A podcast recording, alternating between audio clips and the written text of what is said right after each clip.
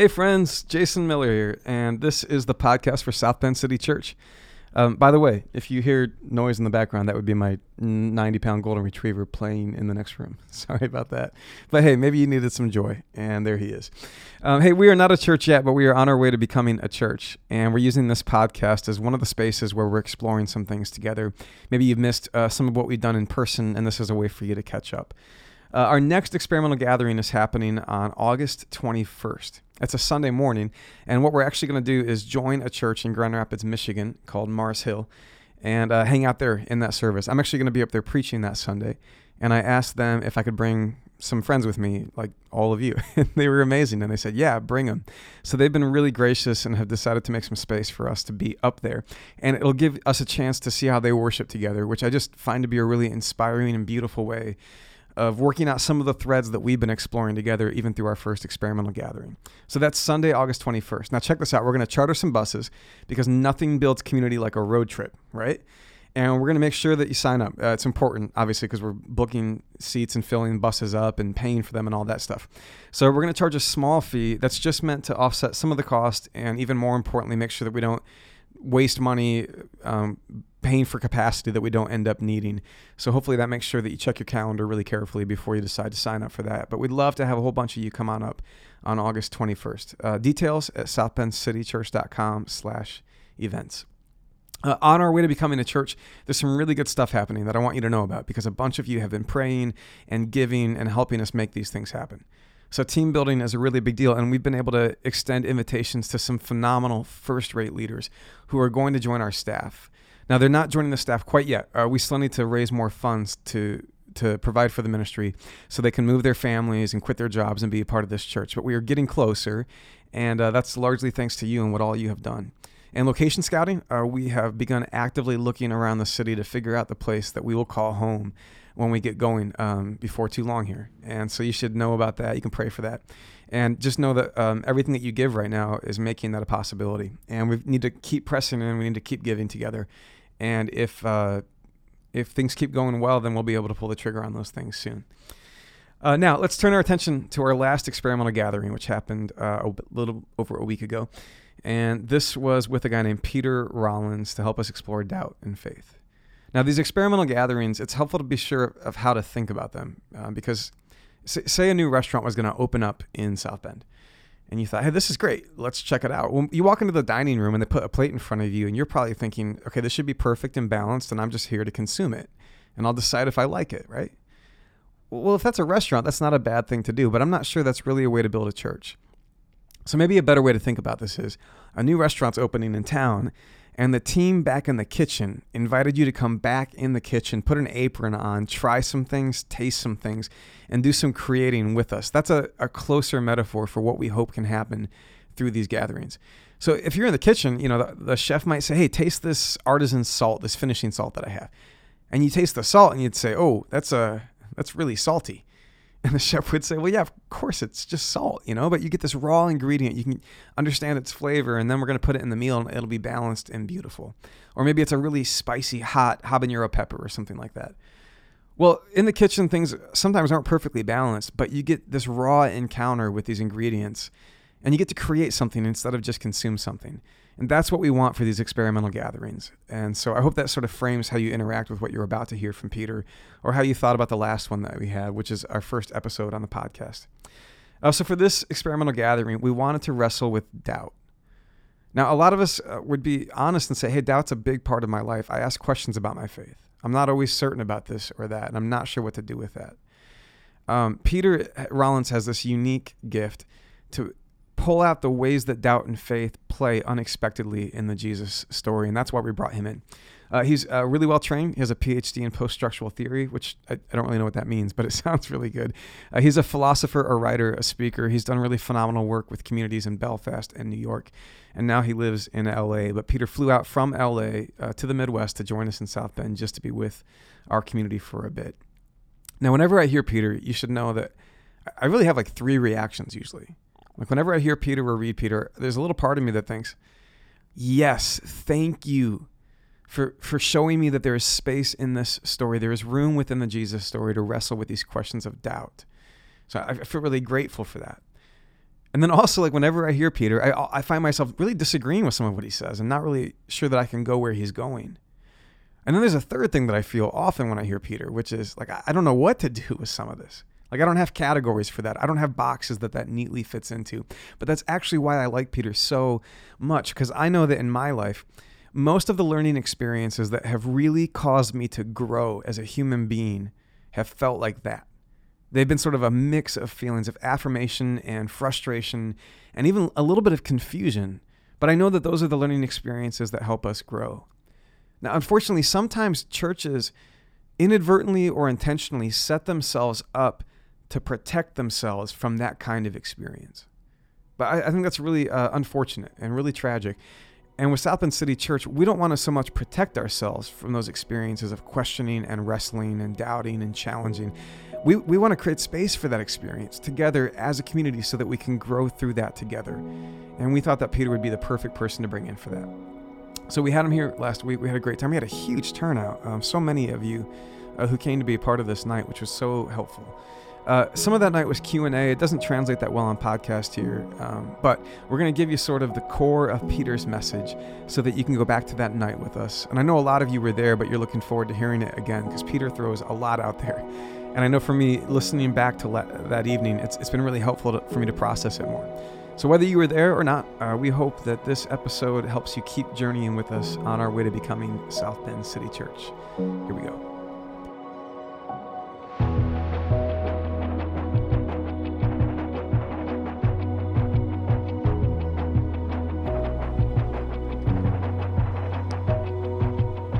experience that Jason has of me is the same experience I have of myself. Uh, so we're in good company. Sometimes I take crazy things. I'm like, no way, I don't agree with that at all, and I don't know what to do with it.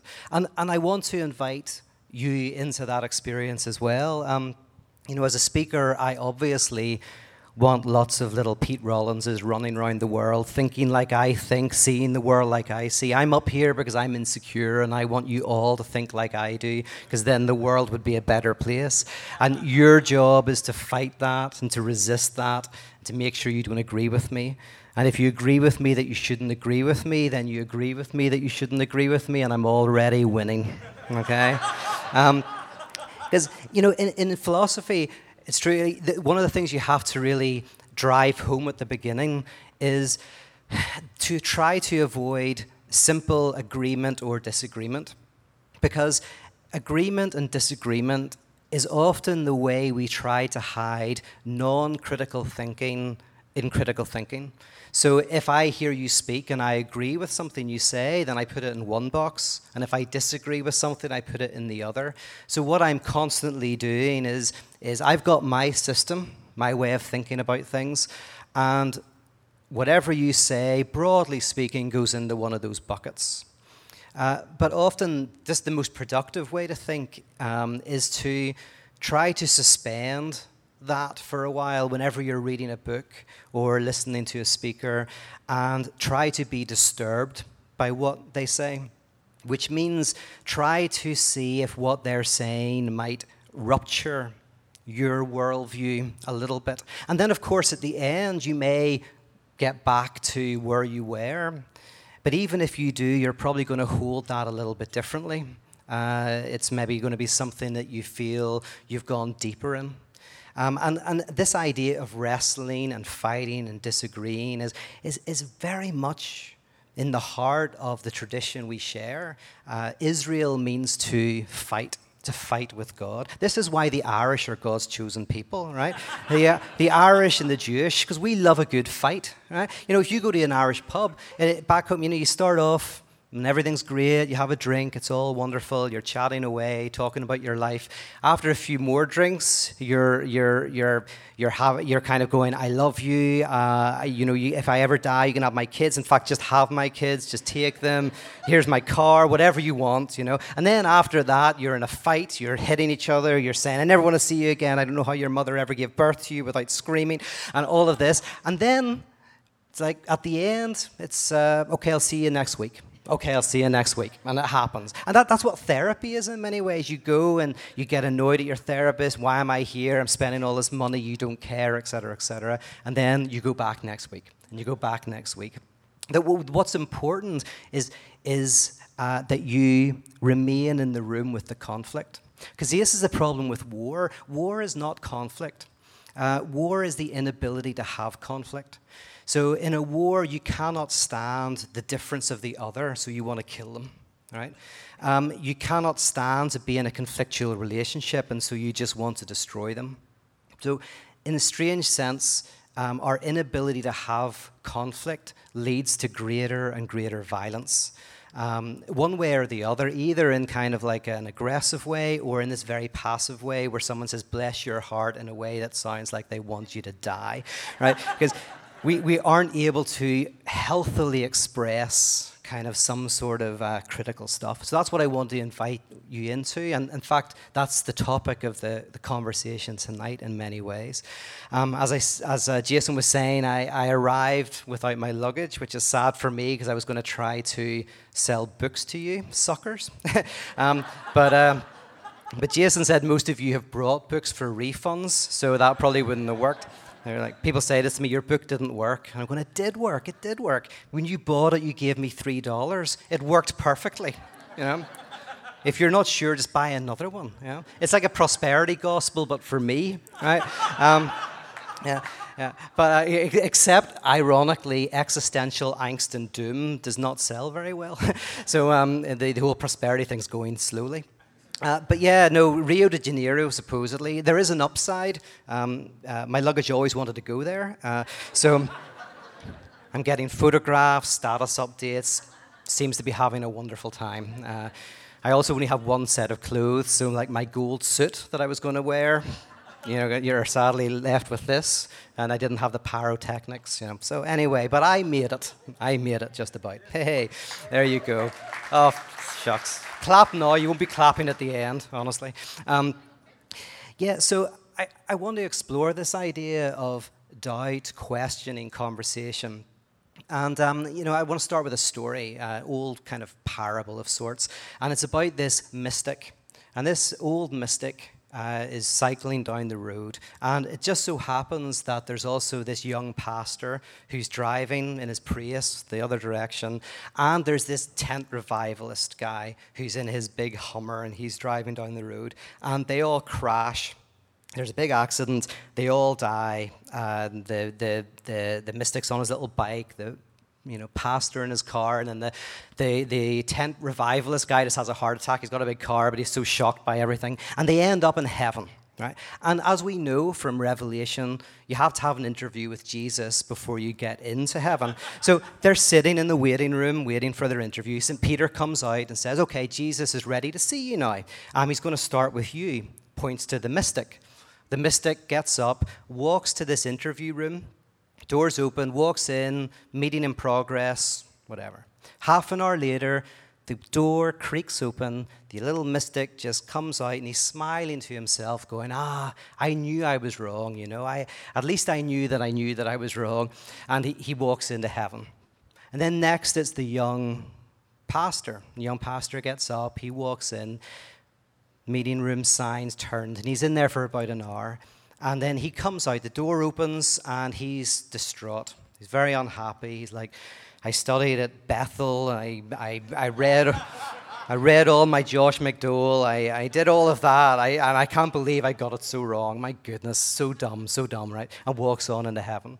And finally, it's a tent revivalist guy, and he gets up. He's got a big Bible, it's all underlined and color coordinated and whatever. And he walks in, meeting signs turned, and after about an hour and a half, the door flies open, and Jesus runs out saying, How could I have been so wrong? right? Now, yeah. When I hear that, I go like, you know, I, I understand it in myself. That was me, and probably continues to be me at times when my back's against the wall. You know, that there's there's often a desire for us to have certainty, and nobody can take that away from us. We we surround ourselves with people who think like us and books that solidify our position, maybe TV programs that solidify our position. And, you know, this is just a natural thing for human beings to do. It's not particular for any particular religion. Um, just we often find a security um, and a way to deal with anxiety that comes from a certain certainty. And this happens when we're very young. When you're a child, you're in a world that is chaotic and crazy and difficult to grasp. Your whole body is difficult to coordinate. Everything is a bit scary. And there's two things that are predominant that children often do to deal with that anxiety. One of them is, uh, you know, they're given stories. So the little boy grazes his elbow or his knee, and you say, You're a brave soldier, you know, you're, yeah, you're strong, you know, look at you, you're brave. Or a little girl, she comes in and she's got her little princess dress on, you're a princess, you're beautiful, and you, these stories. But it's not true. The little kid is not a brave soldier. Brave soldiers do not cry whenever they get a grazed elbow. Like you're not in Vietnam, like going, oh, crying because you grazed your knee, right? And the little girl isn't a princess. It's a $5 Target dress. Real princesses don't wear $5 Target dresses, okay, right? And have a wand. No, and there are little girls sitting around. Sorry, it's not true. You're a little princess, wherever that girl was. But, but you know, but the other ones, they're not real princesses, right? With a star in the end. Um, but you know, it's it's and or, or, or kids, you go like you're so strong, you're so you know doing an arm wrestle with a five year old or whatever, or, or you're so fast racing with a kid. They're not strong. Kids are weak. I can beat a kid any day of the week in an arm wrestle or in a race. It, it, hands down, I'd put money on it right now. You bring a five year old to me, I will beat them. Gets to about eight or nine and it starts to get a bit iffy. But you know, if they're young enough, I can beat them. And but these stories are useful and they're helpful. Um, they help us feel strong when we're weak, feel capable when we're not, feel we've got a grasp of things when we don't. Uh, another thing that we do as children is most children um, have a, obsessive characteristics. So, an obsessive is someone who creates rituals that, the, that help to you know uh, manage anxiety. And lots of kids, as you know, they have to touch taps a certain amount of times, or not walk on the cracks, or have to be read a story repeatedly, again and again and again, the same story. These are kind of obsessive practices. And one of, again, the reasons we do this is because they help us feel a little bit more secure in our lives. And as a parent, you, of course, you know, give in to these a little bit. But eventually, you also have to help break them out of it. Sometimes because you're so bored of the story, right? You don't want to read it ever again in your life. Um, or just because you're going, this, this is not helpful. Because the, um, the main problem with obsessive activities like this is just that the world is not as loving or forgiving as your family. You know, you can't go to your boss okay, the CEO was over from South Africa. It was a $20 million wager. But I'll tell you, there were so many cracks on the road. I could not make it to work. You know, what, what do you expect me to do? You know, or, yeah, yeah, you know, I know that, like, we've got a whole big thing we're doing and we're merging with another company. But, like, I had to dust the house five times because I'm sure there was some dust left. You're going to get fired, right? The, what you have to do is very gradually help the child – look at why they're doing the activity. So maybe there's a monster under the bed, and they always have to have their teddy bears lined up in a certain way. And eventually you say, Well, why do you do that? Well, I'm scared of the monster. The monster doesn't come when the teddies are lined up. And then you push a bit further, and you might find that the, the, the monster's always more uh, prevalent when their father is at work Maybe he works on some oil rigs, he's away for a month at a time. And then you start to work out that, ah, this is about the father being away and what the anxiety that that creates in the child. And then you have to begin to talk about that because maybe, of course, the father has to work on the oil rigs. But you can at least talk about that and say, well, your father does that because he loves you and cares about you and you know wants to make money, whatever it is. And you begin to look at what's lying underneath the obsessive behavior. So these are things that we learn very early on. We want a set of beliefs that give us a sense of place in the universe, a purpose. And we often have rituals that, again, help to mediate against our anxiety, help us feel safe. But as we grow, uh, if we do not begin to look at what lies beneath those things, they can become problematic. As, and as adults, we can continue the same behavior with rituals and beliefs that we hold on to so tightly so that we can you know, get through life. They don't really do much in terms of our day to day existence, they just help us sleep better. There's an old story from Northern Ireland that that captures this about uh, the RUC, which was the police force during the Troubles. And the story goes they were given some peace money to come over to America and train with the FBI and the CIA. And they land and they're greeted by this team builder guy, brings them to this forest, and they meet their counterparts. And the first test they have to do is go into a forest and retrieve a rabbit. And uh, the FBI go first. And they go into the forest, they're in there for a while, you hear a single gunshot ring through the air, and they come out with a rabbit dead, you know, bullet through the head, perfect shot. Right?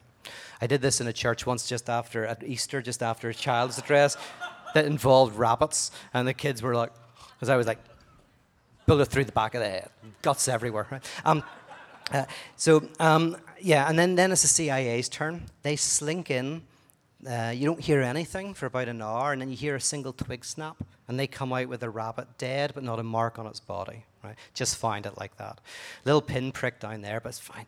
Um, so yeah, then it's the RUC's turn, and they get on their flak jackets, they get their plastic bullet rounds, they charge in like a scene from Braveheart. And they're in there for ages, and finally they come out, and the biggest RUC man, big smile on his face, is dragging a bear behind him. And uh, team builder guy says, What are you doing? He says, You're in there for three weeks, he says. And that's not a rabbit, that's a bear. And the RUC man just smiles, looks at the bear. The bear starts to shake and goes, I'm a rabbit, I'm a rabbit. Right? Now, tells you something about the RUC. But um, but it also is sometimes your experience of churches. you're in the room when you're young, the doors are closed, you're playing table tennis or whatever, everything's great, the music's playing, and then some young guy gets up, turns his seat back to front, sits down and tells you about his friend Jesus who wants you to burn in hell, right?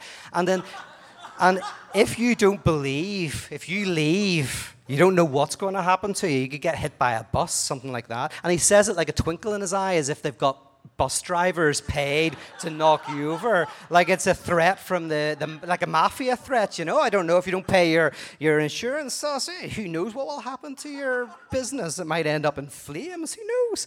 Um, and you're terrified. I'm a Christian. I'm a Christian. Um, and, you know, it, it, it allays anxiety. And you hold this belief. And it kind of identifies you with a certain group of inside, and it also identifies who's outside, who's pure, who's impure, all of that stuff. Um, and, and, and we feel safe.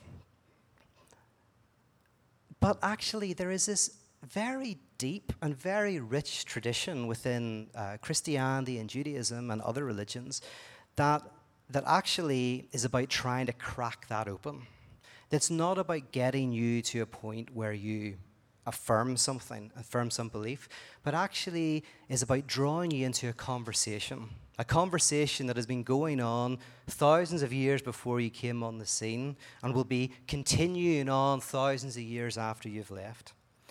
That theology, although it often looks solid and unchanging over time, um, is actually a history of rich sometimes aggressive, sometimes enjoyable conversations um, that, that have been going on.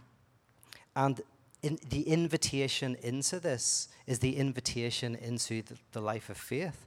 The Jewish tradition has some wonderful parables, old parables. That, that, describe this. One of my favorites is this bizarre one where this old rabbi in his 80s is sitting at home one day and this young guy knocks on the door. And he opens it.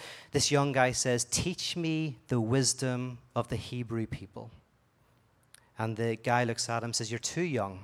Go away. Come back to me in 10 years' time. Go enjoy yourself. But he says, No, I want to, I want to learn your wisdom. I want to learn the wisdom of the divine. I want to learn the wisdom of the Jewish people.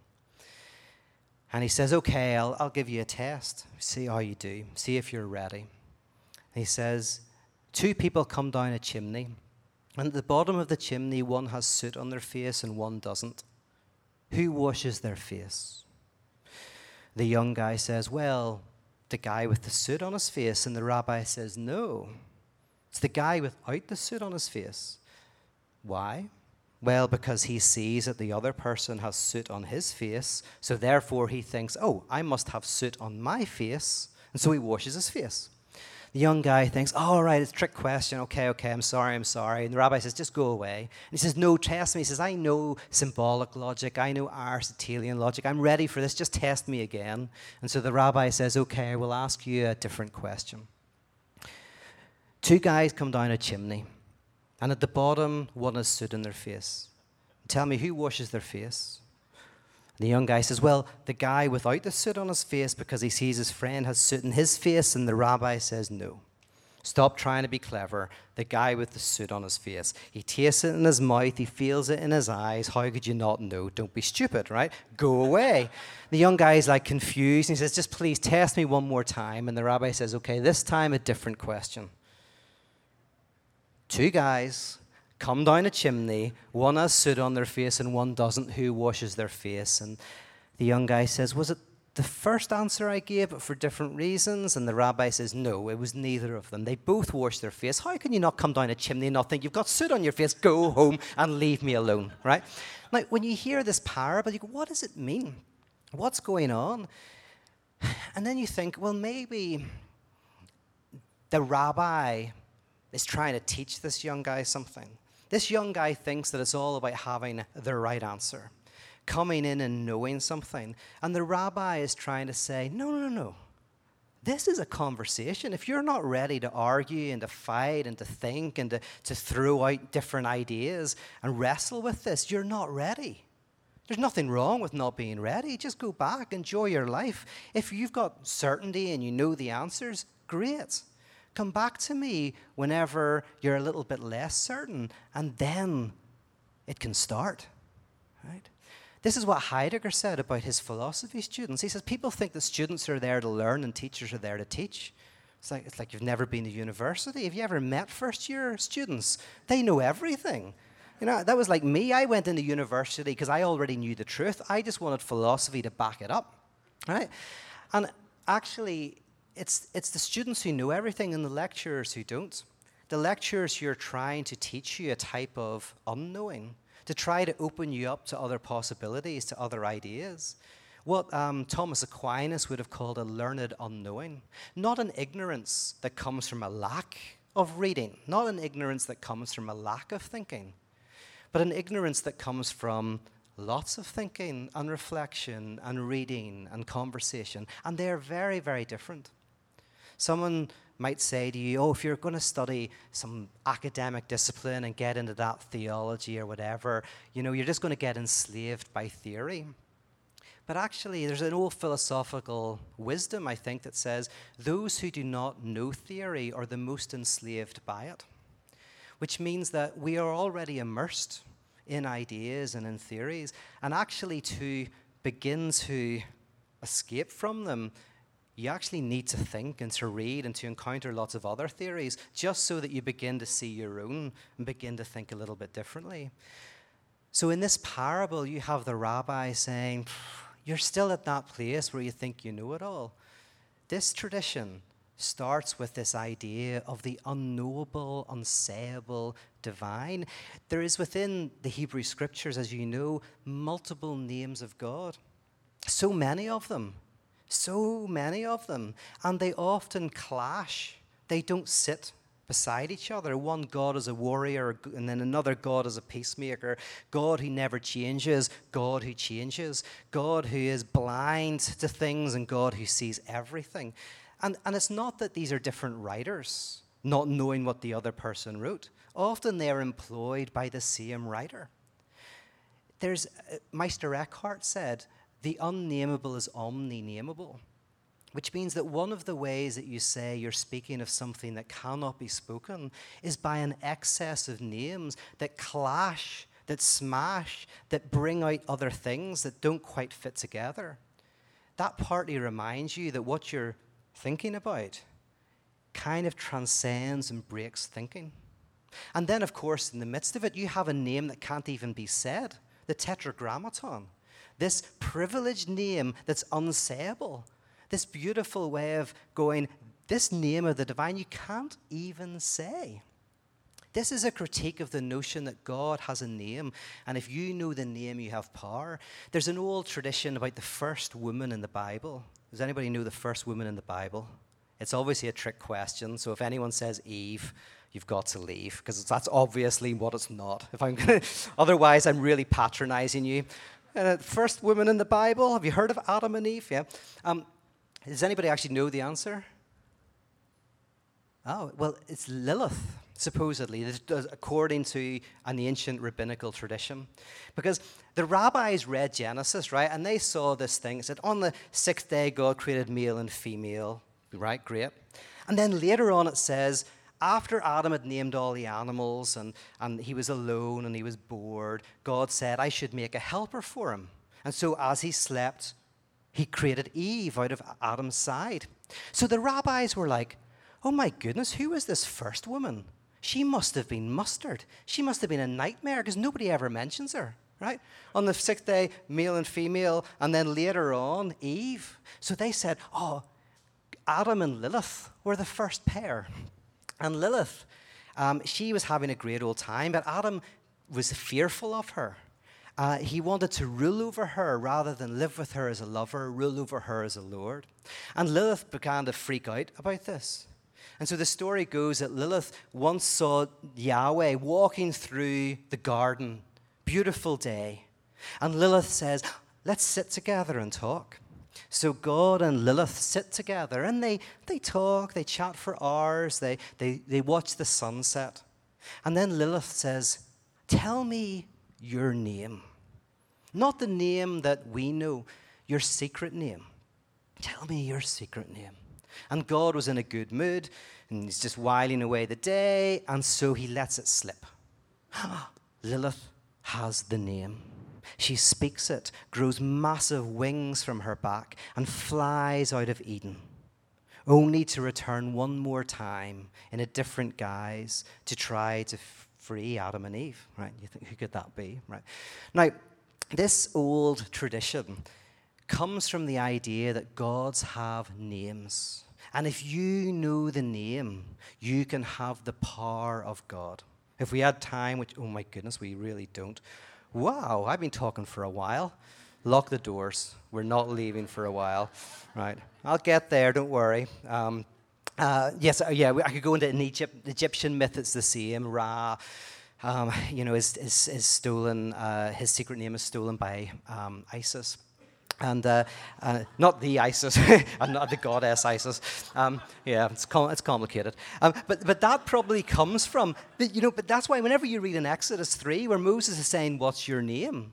You've got to understand and read that in the context of Moses is going, Okay, I want to know your secret name. What's your name? And what does God say? I shall be there, howsoever I shall be there. In other words, you can't say my name. My name is unnameable. It's the name of no name. I shall be there. My name is presence. My name is a verb. My name is being.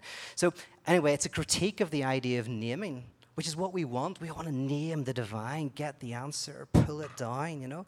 Um, and, and again, one another then parable, ancient Jewish parable, is that the two rabbis who are arguing then about a passage in the Torah, they're wanting to know what it means. And God gets so bored of this. God's got the patience of a saint, but even he gets annoyed and he parts the clouds, he goes down, and he says, I will tell you what this passage means. And in a rare moment of unity, the two rabbis turn to God and say, What right have you to come down here and tell us what it means? You clear off back to heaven and let us argue about it, right? Because the idea within the Jewish tradition is you cannot say, you cannot say the divine, you cannot name the divine, you cannot reduce God to words, experiences, any of that. Not because there's a lack of meaning, but because there's an excess. It's like looking at a painting and not being able to work out what it means, not because there's a lack of meaning, but because there's so much meaning. There's so much, you have, that's why you have to go back to your favorite paintings again and again. And as you return to the painting, it speaks to you in, in new and different ways that you can't even imagine. Right? That's like parables. Parables don't have a lack of meaning. Parables are annoyingly excessive in their meaning. So if anybody comes to you and says, This is what it means, they're missing the point of the parable. If the artist says, This is what the piece of art means, they're kind of missing the point of the art. If God says, This is what, now this is what I wanted, I wanted God to tell me exactly what these verses meant.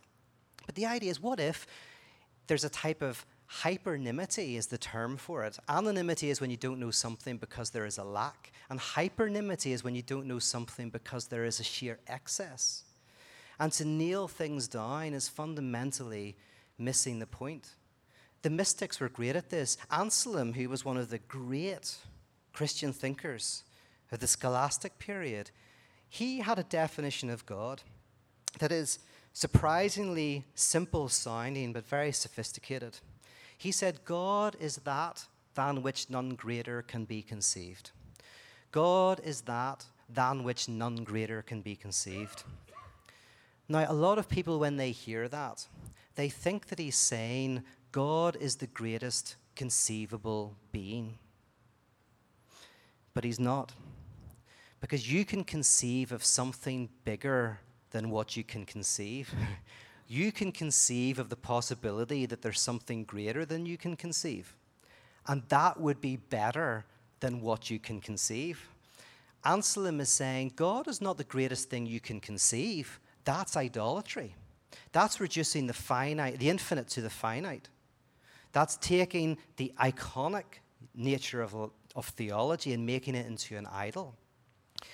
God is the name we give to that which ruptures our understanding, cannot ever be captured, that kind of is a type of trauma. What is a trauma? A trauma is an event that so impacts you, you cannot conceptualize it properly. So when a traumatic event happens, like if you're in a war zone, and, and then after, you know, they, this happened in Northern Ireland actually, there was an explosion, and they interviewed people afterwards, and multiple people had, first of all, the same experience of picking up a severed hand uh, that was, was lying somewhere. But obviously, not everybody could have done that. And, other, and, and also, people's ways of talking about it were differing depending on who they were talking to. There was a sense in which they would say one thing to one person, another to another, and the, the testimonies weren't fitting. This is what happens in trauma. So if you're in court and you're listening to someone who has had a traumatic event happen, if they're able to have a very consistent narrative, that's not necessarily evidence they're telling the truth. That can be a hint that they're lying, that you know they've created a very structured thing. Whereas if they can't, if what they said to the police is different to what they said to their family, different to what sometimes that can be evidence that it's just that this event has happened that that that, that short circuits the mind. This is why we, you could say we have four gospels that don't fit very neatly together at all. There was an early church father, Tatian, tried to put them all into one, and he was condemned as a heretic. Like, you can't do that. I mean, there's four, and they're really, if you read them carefully, don't fit neatly together at all. Because, in a sense, maybe they're speaking of the unspeakable. Poetry, which smashes words together uh, to speak, to almost like bend language so much that you get glimpses of what language cannot communicate. It's very That's what the best songwriters and poets often do. They somehow use language in a way that, that just about moves that allows you to glimpse something else.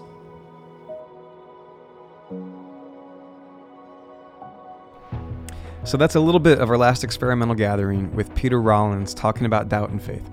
Uh, we did some Q&A. Like I said, it doesn't translate that well to the podcast here. Uh, I promise our technology will get better once once we uh, have a chance to get our hands on some better stuff. But for now, uh, let me take it to the ending where, of course, we turned to a good word, uh, a benediction. May we uh, be a family who wraps our arms around one another, regardless of what anybody in this family believes. May we be people who take our cue from Jesus, who looks at every other kind of person and said, You too can belong with us and be loved in our midst. May we be the ones who discover the sacred power of mystery and questions as much as we discover the sacred power of the story of Jesus May we be the ones who hear the Psalms that cry out and ask and wrestle and dig into the darkness as much as we celebrate the Psalms of hope and light. May we be a fantastic church for questions. Amen. Amen. Thank Let's you guys drink. so much.